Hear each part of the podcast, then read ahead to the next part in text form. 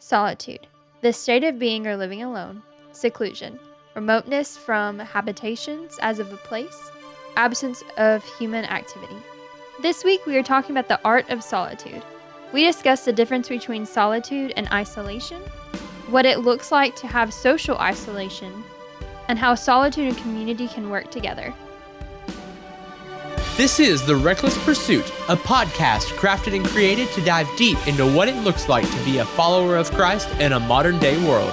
We span topics across the board to seek out truth and to gain a deeper understanding of one another, to find common ground and answers to life's hardest questions. We all have a story and a struggle, a calling and a conviction. Together, let's take a hard look at ourselves and effort to view what others see so we can be the best reflection of Christ possible. I'm Cody. And I'm Elaine. Now, let's get reckless.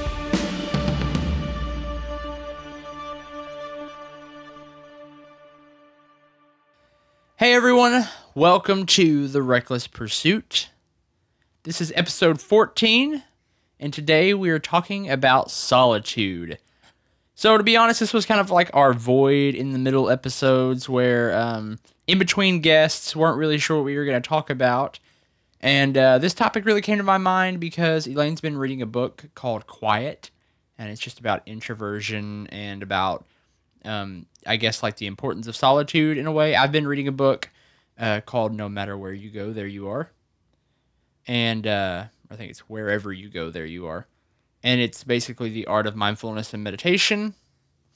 And uh, this is something me and Elaine are both introverts. And so I figured this would be kind of a cool follow up to our community episode because we talked a lot about the importance of being around people, being involved in community, being a part of your community, being a part of, you know, what's going on and and and keeping, I guess, active in a community.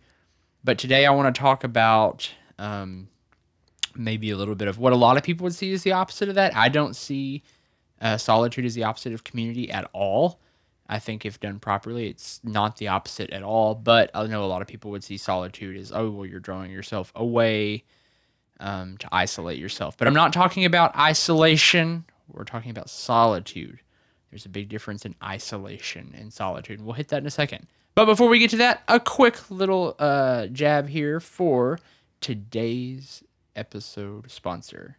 That's Cedar Temple Trade Company. They're a Christian apparel and home good line, and they make some pretty cool stuff. You can find them at cedartemple.com, and they have a promo code for you at the end of the episode or below in the episode details. Also, they have some new stuff going, so be sure and uh, follow them on their social media, check out their website, and uh, keep an eye on what they're doing because it's pretty cool, and we think you'll like it. So, we're going to get right into this episode on solitude. Here it goes. So, Elaine, I know we talked a lot about community. We heard from a lot of different voices about community, and uh, and how community is not necessarily drawing yourself away. It's it's the the having a group around you who can can be with you in the good, the bad, and the ugly, who can celebrate your wins and and help you through your time of mourning and, and all of that. But what why is it seen that like solitude? Why do we I guess like coin solitude as the opposite of community? Why is solitude so often seen as a bad thing in our culture? I think a lot of people confuse solitude with isolation, and there is a big difference between the two. People who isolate themselves don't want community, don't want anyone around them. They just want to figure out and do things on their own and um, maybe not even try to figure out things that's going on in their life. They just would rather watch Netflix or veg out on on the couch instead of talking with people about their problems. But solitude is finding that peace within yourself, whether it's through meditation, prayer, worship. It's different for everyone. The art of solitude, and I do believe it's an art. Uh, it comes easier to some than others, but I think it's vitally important for introverts and extroverts alike to have moments where they can go and reflect and meditate on who they are and, and try to sort through what's going on in their lives and get away from the noise and the hustle and bustle and the opinions that everyone has and try to sort through their thoughts and, and just really understand who they are, what God has on their heart right now. Try to try to sort through the noise and get to the inner voice of, of what's going on, you know, their inner conscience and and all that. And I think that I completely agree. The opposite of, or I guess the the dark side of solitude and the and the true opposite of community would be isolation. And uh, to me, the difference in isolation and solitude, to put it visually, maybe, would be isolation is to go and lock your door and turn off your phone and watch Netflix day in and day out and just cut people from your life and not not communicate actively with those people as to where solitude is to take a, a period of time and and I think that solitude can come in many periods. It can be five minutes to yourself. It could be thirty days. I mean, there are periods of solitude, and I'm not telling you to go spend thirty days without contact with people, but I think there are some times that we need to get alone for extended periods of time to maybe heal or to to allow God to sort through our thoughts and to deal with what's just the baggage we have going on. And it's important to have community to help you through that, but sometimes people can't really even help you if you're not willing to help yourself, and I think that's what solitude offers. So if isolation is going in day uh, day in and day out and basically just putting a mental barrier up between you and everyone else and turning your phone off and locking yourself away in your little cubbyhole. To me, solitude is more like majestic, I guess. Like I used to uh, go um, hiking and things like that, like regularly, you know, as a form of solitude. Recently, something I did was I, I literally drove up to a local mountain range here and just went and sat and just enjoyed the the scenery and I would close my eyes and just allow nature to just kind of settle in around me and I was I was in a solitude moment there as in like I was literally connected just God and I there wasn't cell phone service there wasn't people around I was just kind of alone with God for that moment in time for a moment of about I think it was about an hour that I was able to just kind of reflect with God it wasn't a a constant isolation. It was just a moment of solitude. It's more majestic. To me, it's more like you think of mountains and nature and stream. Now, I'm not saying that's the only way to be like have solitude, but I'm saying like if one is like I'm gonna crawl away into this dark cave and hide in a corner, um, and hide in a corner with like blankets piled up and just kind of lock myself in, like solitude is more of like majestic. You know, I don't know. Well, that makes sense. Solitude to me is healthy and isolation is not. Solitude is, you know, getting along with your thoughts, your prayers, whatever, and just focusing on what's going on around you. And it's something that you learn from. Yeah. But if you isolate yourself, you're not learning anything. Yeah, absolutely. Because isolation is really a a form of burying your problems. You know, isolation can be uh, can take the form of you know there's such thing as a um, an extroverted isolation where you are polluting your mind with so much content, whether it be um, stupid Diply articles or BuzzFeed. Yeah, like just these dumb, you know, like 15 things you should never do with your cell phone or whatever. Those just those dumb clickbait articles that we fall victim to so many times. They can be like just filling ourselves with nonsense of that or getting in an endless uh, downward spiral of YouTube videos or a Netflix binge watch that just continues on. Like there's nothing wrong with taking time to do those things necessarily. But if it's a mental barrier that you're putting up by doing those things where you can tune out those inward things that are ragging on you emotionally, you have left solitude where you probably were never in the first place and you're in isolation. And like I was saying, isolation can take the form of I'm going to kind of bury myself away, or it could take the form of I'm going to bury my emotions underneath all this other stuff. I think of uh, what comes to my mind is sometimes you have like the typical like college sorority fraternity kid who has this like inward I guess like longing to try to figure out who they are and what they want and and they bury it with partying and and just you know the sex drugs lifestyle and drinking and they just kind of bury it away to suppress their emotions so they don't have to deal with what's truly going on. That's a form of isolation you know people would say oh no that's just like the most extroverted ima- person imaginable you couldn't imagine how awesome they are at a party. But no, they're isolating themselves So they away. don't have to be alone with their thoughts. Exactly, because uh, solitude is being alone with yourself and with God to understand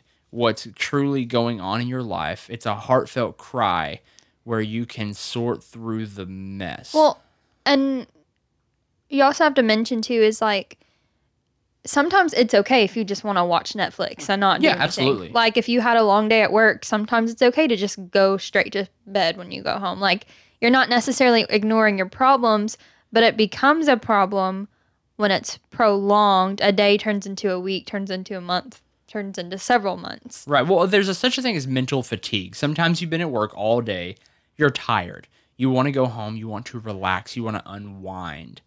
But let's be honest here, how many of us do that the right way?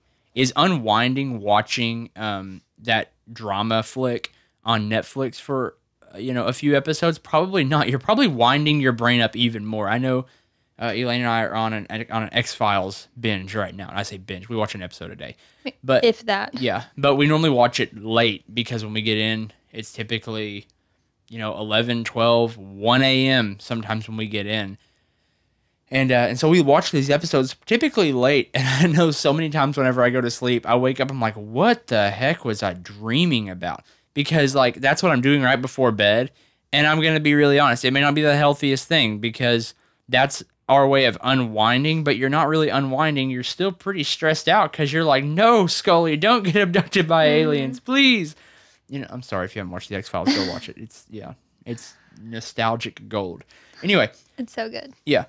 We have to realize are we unwinding the right way? Are we giving ourselves the time to unpack our daily bags, our daily baggage, or are we just kind of leaving it packed with all our dirty laundry, picking it up the next day and carrying it on and stuffing it full of more? If we don't take the time to decompress on at least a weekly basis, sooner or later we're hauling around tons and tons of crap, tons of baggage, tons of junk and mess that we have not taken the time to unpack and get out of our lives. And and yes, there is a, a time and a place where um, community falls into that. But in order to be a healthy part of any community, you have to have that solitude. And I think that uh, we just came out of a very big season of that. You know, a, a- an extended like multi month period of solitude where it took time, where you and I had to work through things um, in our own lives, in our marriage, in our you know our finances, in our our relationship with each other and with God, where we had to to unpack some serious baggage, some serious damage, and try to evaluate what was important to us, what what uh, was our focus, what was our primary drive, and I think we're still in a little bit of that. I know I personally am using this episode as like, uh, I guess um, maybe a personal accountability partner to take more time to to have my times of meditation. I used to meditate regularly. Um, you know, I used to get alone and just and, and clear my thoughts and just focus on my breathing, focus on my my being present and focus on on my relationship with God and what he was putting on my heart and I haven't been able to take that time lately. I haven't made it a point to take that time since our work schedules changed and stuff like that. And I know that's something I've got to get back into because the difference mentally it makes, the sharper um it's it's literally sharpening the blade, you know, it, it's what polishes the blade and and gets me prepared to take on the next thing. So I'm going to go ahead and uh, pull from scripture here because like I said, I know community is important because uh, you know you need people. You have to have people.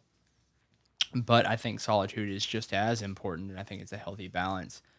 And I'm going to look straight to Jesus to uh, to talk about this. So I'm going to be jumping over like five different sections. I'll try to hit all these really quick. I'm in Matthew six, um, somewhere around verse five. Yeah, I'm going to start with verse five. And when you pray, you must not be like the hypocrites, for they love to stand and pray in the synagogues and at the street corners, uh, that they may be seen by others. Truly, I say to you, they have received their reward. But when you pray, go into your room and shut the door and pray to your Father who is in secret, and your Father who sees in secret will reward you. Talking about God the Father, how he lies in the secret place. And, uh, how to get alone with God is how to truly hear God. It's beautiful to pray in a church. You know, that looks beautiful, but is it really like hitting your soul? Is it hitting you? Well, if that's the only time you're praying, like there's a bigger issue. yeah. You need to be doing that at least daily without people around you. Right. Skipping over to Matthew 14, 22. He's talking about, um, let me give you some backstory here. I have a real Bible out here today. I don't even have it typed out or anything. I got the real, like, printed edition. Old school. Yep. This is right after Jesus feeds the 5,000. You know that story. If you don't, it's in Matthew 14. Um, and then it says, immediately, and this is after he fed the 5,000 and he had preached. And it's, uh, yeah, he basically fed them all and, and performed a miracle. And it says, immediately he made the disciples get into the boat and go before him to the other side while he dismissed the crowd. And after he had dismissed the crowd, he went up to the mountain by himself to pray. When evening came, he was there alone. But the boat by this time was uh, long away, and then it talks about him walking out to them on the water. And, uh, and so that's just another occurrence of him getting alone to pray. Jumping over to chapter 17. And after six days, Jesus took with him Peter and James. So he's not completely, and John, his brother. He's not completely alone here. He has his three closest, his his closest friends, his camaraderie. And it said, and he led them up to the high mountain by themselves, and he was transfigured before them. His face shone like the sun, and his clothes became white as light. And uh, emphasis here on he led them up uh, a high mountain by themselves. You know, and talking kind of like what I was just saying is Elaine and I have had to get alone by ourselves so we can figure out who we truly are. Jesus was able to get alone by the ones he trusted to show um, who he really was, to show his his glory and his radiance for who he really was. And that's kind of the, I think that's a good um, boundary, or I guess a good bridge would be the right term, I guess, for bridging between community and solitude is he's literally showing his closest friends who he truly is but it was still within solitude that he did that. Fast forward to matthew. This you know all these have been matthew 26 36 then jesus went with them to a place called gethsemane and he said to the disciples sit here while i go over there and pray. And taking him and taking with him peter and two sons of zebedee he began to be sorrowful and troubled. Then he said to them, My soul is very sorrowful, even to death. Remain here and watch with me. And uh, and so there you go. It's talking about that bridge again between community and and um, solitude. But then it goes on to say, I think this is where the bridge keeps going. Says, uh, and going a little farther, he fell on his face and prayed, saying, "My Father, if it be possible, uh, if it be possible, let this cup uh, pass from me. Nevertheless, not as I will, but as you will. And uh, there you go. It's literally he he left the big group to go with his closest community, and then he even walked away from them for a period before coming back to them to get alone with God. And then the final one that I have real quick is flipping over to Luke, and I'm in Luke five. Um, somewhere around let's see luke 5 14 i'm going to say. And this is the story of jesus uh, cleansing a leper. And then it says and he charged him to tell no one but go and show yourself to the priest and make an offering for your cleansing as moses commanded for proof to them. But now even more the report about him went abroad and great crowds gathered to hear him and to be healed of their infirmities. But he would withdraw to desolate places and pray instead of going and healing the crowd he actually knew he had to get alone with God. He had to clear his mind instead of facing this crowd. This crowd had needs, they had wants, they had desires from him. Uh, but he knew he had to get alone to desolate places. That's a, a big word, a desolate place. Like that is the absence of life, desolate, desert, abandoned. That's like being dropped off in like the most, you know, desolate place. You think of desolate, out in the middle of the wilderness where no one is. And that's where Jesus had to go and get alone to pray. He had to get as far away from people as he could to get all the distraction out of the way. Something that I think is important, specifically within communities, is allowing people the freedom of being able to have their personal solitude. Something that I've noticed is that a lot of people don't have their solitude moments aren't able to just take a breather and just step back because they feel that their communities will judge them for it.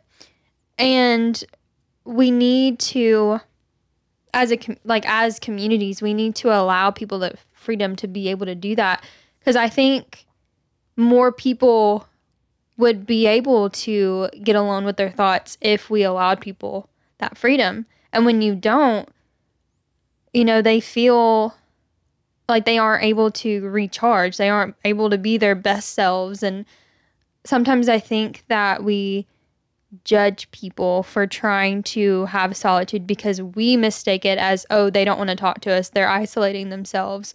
But we need to be okay and know that people need time alone. You need to give people space to be alone. Yeah, I think um, a lot of people misunderstand the role of community. So, like, I think that, and not saying that like people aren't good at it. I'm just saying that like I think a lot of times people feel guilty for taking that time to themselves because they feel like they're abandoning their community. But it honestly, it's the community's job. It is their duty to tell you as as a member of their group to say, hey, like you should probably take some time to get alone with you and God. Like you need to sort through, like sometimes we don't know how to express our emotions. Sometimes we don't know what to say or how to say it. And I think it's our job to be able to like see that in other people and say, hey, like take some time. I Go think, take some time for you and God. I think even specifically within church and church leadership, Yeah. we don't allow leaders the time to sit and be still with God and you know work out some of their own problems themselves. And you know community is important. Community strengthens you just as much as being alone with God strengthens you. Sometimes i think church and church leadership are the worst at not allowing people that time. Yeah, I mean, like if you have someone in your, you know, uh, your leadership that comes up to you and says, "Hey, I need to take some time off from leadership. I need a sabbatical. I need." And that's what the whole point of a sabbatical is. It's it was brought into, you know, church leadership for a reason, uh, because church burns you out. Whenever you're working church, when you're constantly involved in church, it can burn you out. It can leave you hopeless and desolate in a different way. It can lead you to isolation because you go to the point of feeling like um, church work life balance is overloaded emotional balance. You're you're left uh, starved spiritually, starved emotionally because you're constantly serving.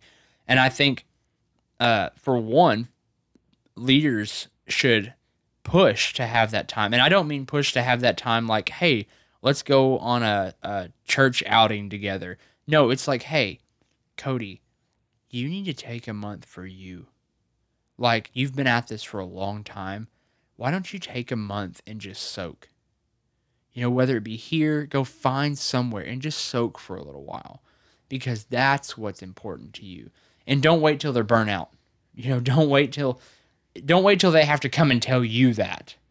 But if someone does come and tell you that, the last thing you should do is him haul around about it or try to shut them down. so i think too often we're afraid of people like wanting that time alone when because we feel like oh they're gonna quit or Right. they're not gonna come back or they're isolating themselves when really they're trying to strengthen themselves so they can come back and so Right. they can be better Well, yeah, I mean, if you have a picture, you know, this is a, a, a very cliche church analogy here, but I mean, we talk about it all the time, but do we live it? If you have a pitcher of water and you keep filling everyone else's cup up, and sooner or later you're going to run out of water or get low on water, you have to go back to the tap. You have to go back and, ref- and refill it. And if you think about like a restaurant or a restaurant setting, if we're going to use that analogy, let's use it all the way if you think about a restaurant setting, your waiter or waitress says, Yeah, let me go refill that. They go to the back, they refill their pitcher, they come back and bring you more. They don't uh, invite you to the back to get your own. They don't have this infinite pitcher or a tap they carry around with them. It's they have to go to the back, get some more for themselves, and come up. I think a lot of times in churches, it's like, oh, well, you get um, this one service a month where you can you can uh, just sit and soak. But then you're actually doing a little bit of work too. Maybe you're running the coffee bar before, or you're having to answer questions. That's why it's so vitally important to give people the space they need to get away from all the questions, get away from all the responsibilities, maybe even go somewhere else for a little while and take you know a week or or some period of time where they can get alone and refill their pitcher so they have something to offer again. I've been in places where i've had to do it more than once um, and having the freedom to do it is so necessary because without that you're just pouring out and pouring out and pouring out. And sooner or later you're a dry well and you're sitting there trying to trying to to pull up more and you're gasping for air and you're just desolate Something that I was just reminded about was last episode whenever we were talking about what community isn't and our friend Tristan said that community is a bunch of individual people who are able to hold their weight within community. And I th- and what you were saying with you know as a leader saying okay you can have this one Sunday a month where you don't have to lead worship and you can just be in worship but then you're running up and down stairs working the graphics whatever and I think that's where community comes into play is if you need to step out, someone can step up yeah in your place. And it if you are taking a Sunday off to be in worship, that should be your Sunday where you don't do anything. yeah Like where the community somebody in the community can say, Okay, I can take your spot this week. Yep, I completely agree with that. And uh, something else with community and solitude is I think that it's a community's job to check on people, but I also think it's a community's job to give people space. And I think that if you're within a community and you say, hey, I'm going through these things right now, it is completely their job. It is my job if you were to tell me, hey, I'm going through some things right now, can you pray for me on this? Absolutely. That's that's the community's job. It's your job as a person in the community to keep people informed of that. But then it's also like needs to be understood that like that person is taking time and time is distance. Time is like giving them that time to where they can go and reflect and get alone. Well, and when they're ready, they'll come back Right. refreshed. And if after a week you're like, "Hey, are you doing? We really need you back doing this." Like, I feel like that would push me even more further, saying, "No, I need another week." Like, right. you know, you can't say, "Okay, you can have this," but you kind of need to hurry up and get your Right. get that out of the way. Like, that's not what complete solitude is. Right. Solitude is complete because it's it's kind of like a wound, you know. And like I'm not trying to say that church is a wound or anything. I'm not trying to imply that. But what I'm saying is, uh, within like serving in uh, Christian circles, you have these responsibilities, and let's look at responsibilities as if it was was a wound. Um, you you wear away. Okay, let's just put it this way: you have gloves on. You're doing a job but sooner or later you wear through those gloves. And if you keep wearing through those gloves, sooner or later you're gonna start wearing through skin. And then every time, for one, you have to take time to go get new gloves. Uh, you have to New skin. yeah. But whenever there's something healing, whenever you're healing emotionally, physically, if there's something going on where you need that solitude, you're healing. But if you keep poking, even the minor, it's kind of like you you know you've bumped a scrape against the edge of the counter and and ripped it back open. You know, before that would not have done anything to your skin. You would have went, "Oh, I just rubbed my skin against the edge of the counter." But because there was already a scab forming there and you you you just barely nick it on something sharp and it's going to tear it back open, it's going to take that much longer to heal. That's the same thing of of you're in this situation where you're like, hey, I need to take time to do like to you know to have this solitude, and they're like, that's great, go ahead. And then right in the middle of the healing process, they go, oh, by the way, I need this this thing done from you. Can you do this real quick? And it's like, sure, I can, but that's a setback in the in the solitude process. You have to allow the season to fully play its way out. And for some things, that may be as simple as a couple hours, like it's a petty argument, and that season plays out. But I think we've all been in the in the situation where you're just really mad at someone, and you need time to heal. You need time to sort through your thoughts, so you don't say anything irresponsible, and and you can just take a second and, and say something right, or you can just blow up. And if it keeps on and on and on, sooner or later you're gonna blow up because you're not gonna have time to reflect on how you truly feel about it and express your emotions in a constructive way instead of a destructive way. And so like you have to have the full fruition of time to take place, whether it be an hour, a day, a week, a month. In some situations, it could be a year. I don't know, uh, just depending on what one goes through. You Well, and we can can't. Make people feel bad for taking that time. Right. We also can't make people feel bad for trying to reach out to someone. Yeah. There's nothing wrong with reaching out. So let's clear the area of that.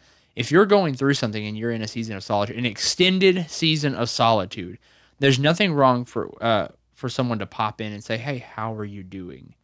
That should be expected from your community. Um, that's what community is for. And then it's you're all it's, you know it's you should keep them up to date. These people care about you. Like don't just leave them hanging because that's irresponsible on your part. But we have to be um, aware of that. But trying to just pull on them and get them to do this one last thing. Hey, can you also do this? Like, hey, we really need you. The pressure like that, um, or backlash is is just not constructive. It, it just takes that much longer to get through the process and to heal. So let's talk for a second on like the difference of solitude for maybe like an introvert versus an extrovert and what the what solitude looks like um, and what uh, isolation looks like for the both of them. Solitude is more desperate for an introvert than an extrovert, right? Mm-hmm. Like we have to have our time daily to get alone and to recharge because if we don't have that, then we feel like zapped quickly, emotionally drained. But I think where our, our solitude goes awry is whenever we feel overly drained. And so we just lock down all barriers and just cut out contact. And then we get comfortable and complacent in our single mindedness and like our absent mindedness. And we just kind of shut the world out around us because we we take on the the the mentality or the persona of hey i'm not going to put myself out there. And if i don't put myself out there i don't have to have this time to recharge. I just always feel charged. And so we get caught up in our work and our our inclusive or reclusive selves. Well, lately I have been reading Quiet by Susan Cain, and it's about introversion. And basically, it's about introverts and being able to hear them in a world that can't stop talking. And you can't necessarily pigeonhole, well, this is an introvert, this is an extrovert. Like, there are different variants of both. There's healthy and unhealthy, there's social and unsocial. And just because you're an introvert doesn't mean that you aren't social and that you don't like hanging out with people. right If anything, it's the opposite because some types of introvert introverts love talking to people, but it's just one-on-one conversation, small group settings. Whereas that's fall yeah. Well, whereas there are other introverts who don't like talking to anybody about anything and like would rather just be by themselves. And that's the borderline between isolation and solitude. And as an introvert, we're both introverts. We love people, but we don't necessarily love being around people all the time. And like church functions, being small out groups home group Yeah, services yeah. potlucks dinners, or that, even yeah.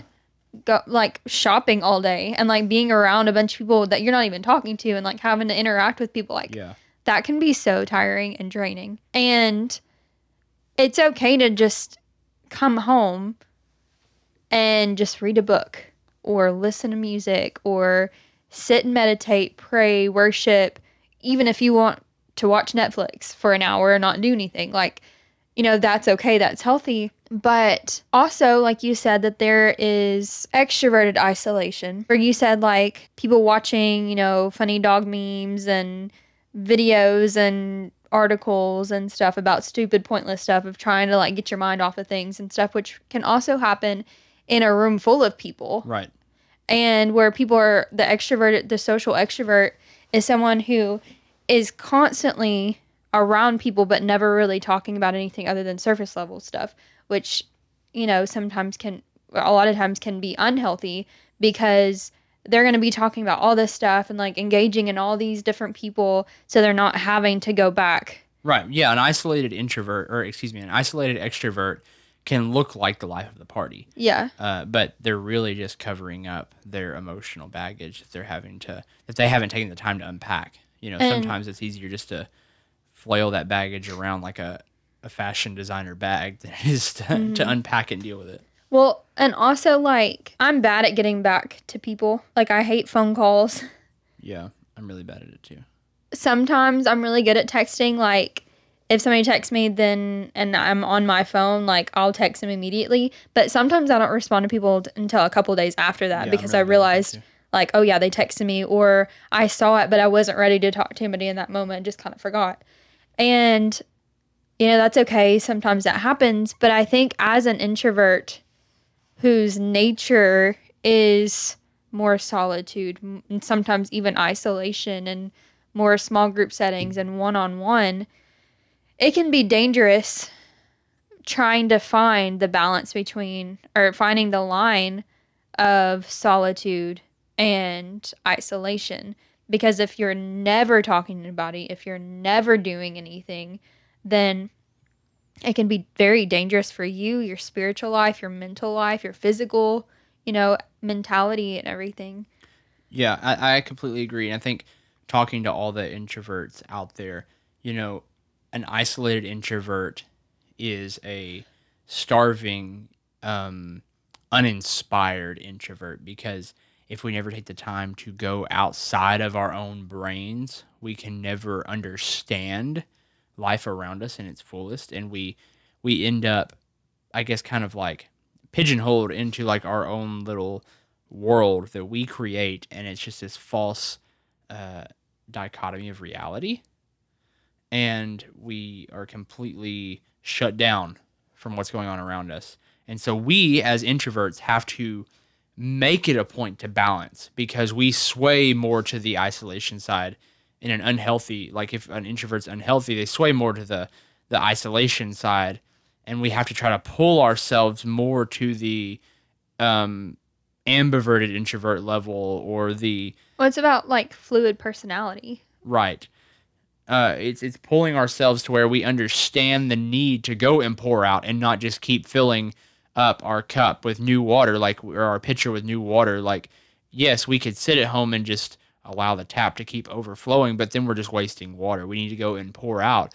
But then we also need to realize that we have to take the time as introverts. It is a necessity on a you know daily or semi daily or at the bare minimum weekly basis to take that time to ourselves and and allow the the solitude to come over us so we can reflect on who we are and what's God's saying and what's been going on in our lives.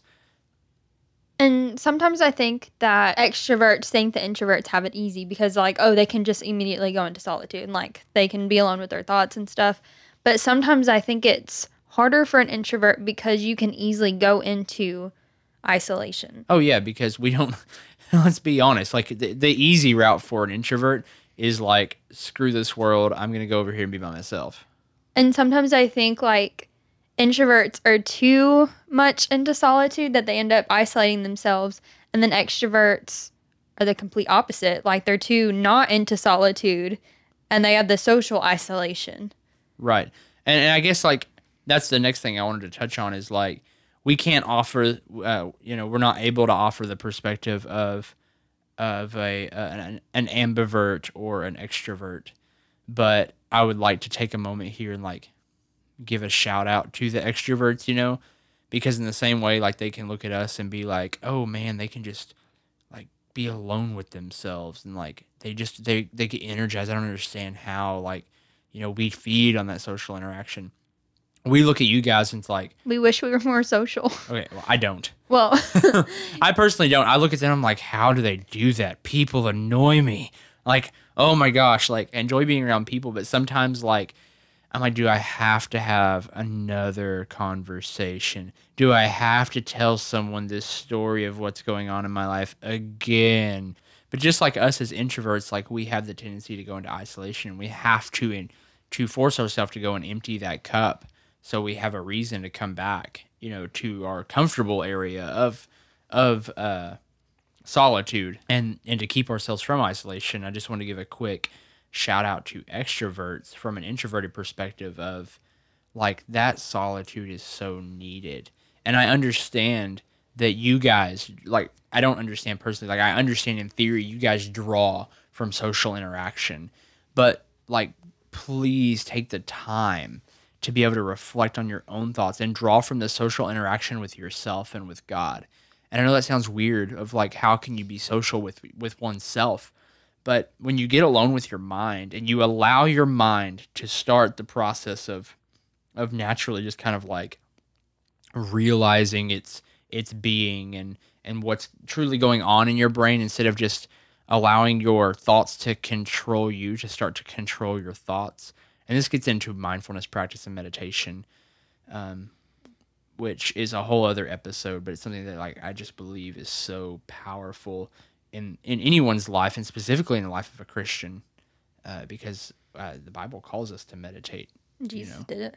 and uh, at its at its core and and maybe we'll have an episode on that in the future but getting alone and and having uh you know a conversation with yourself and and having a social experience with yourself where you can start to understand your thoughts When you learn who you are, and sometimes I think being in a community, you can lose who you are so easily, and that you forget like what your interests are, who what you like truly like and dislike. And I think having moments of solitude, like you remember who you are. yeah well i want to clarify that not necessarily being in a community but allowing yourself to become uh, an isolated extrovert in the community itself. Like it's not the community's fault but it's like we can have a tendency to do that which is that you know going back to the like drowning out your emotions and your thoughts with activities and function and and uh, social interaction. But and that was just that's my my heart cry to introverts and extroverts alike. Like be be aware of your type of isolation whether it be a social isol- isolation or a, a a more like traditional isolation in the sense or uh, whatever that that may be and then realizing that community is important solitude is important and there's a balance and a bridge between both of those things and both should play together. Community without solitude is burnout and solitude without community is uh, is isolation And both can be very detrimental, not only to you, but especially as a Christian. yeah to your faith Yeah. for sure. Um, because so many times we can pin our communities on our relationship with God, and then we can pin our isolation against our communities, and it's kind of a spiral. And so there's a balance between the two. But anyway, I think we have said what we needed to say on the topic. I think there's a lot more there we could get into. I think uh, meditation's a whole other topic we could get into. I think introversion and extroversion would be a fantastic topic. I'd love to get a couple of extroverts To say we we need a lot of feedback from that from different people, even different like introverts and extroverts across the board, like more social, more antisocial on Yeah. either scale. yeah, talking about the differences in their form of isolation and their form of of uh, solitude. But I'd love to definitely get a couple of extroverts in the hot seat over here and us kind of talk back and forth. Uh, maybe more listening. I don't know, but um, I don't know. I can be a social. I'm a pretty social introvert, so uh, if I'm in the right setting, and if I'm in a small setting, I can be a social introvert. I can be if I have coffee. That's my that's my vice.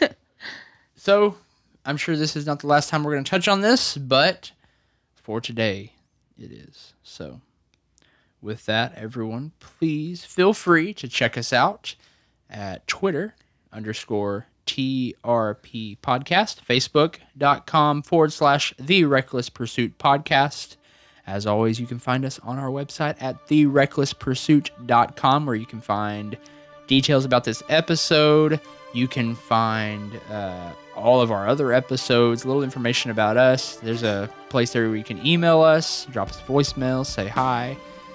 Um, also, we have a Facebook community that we are actively wanting to engage with people. We want more engagement with that. So please, guys, if you want to be a part of a community, um, a reckless community at that, uh, check out the details below in the show notes. There's a link to that. You can ask to join, and we will accept you because we are a community. Dang it! Uh, if you enjoy the show, be sure and subscribe. Hit the subscribe button. It helps you get notifications when we have new episodes and it shows us out there that you're listening. But with that, Be brave, be bold, and be reckless. we'll talk soon, guys.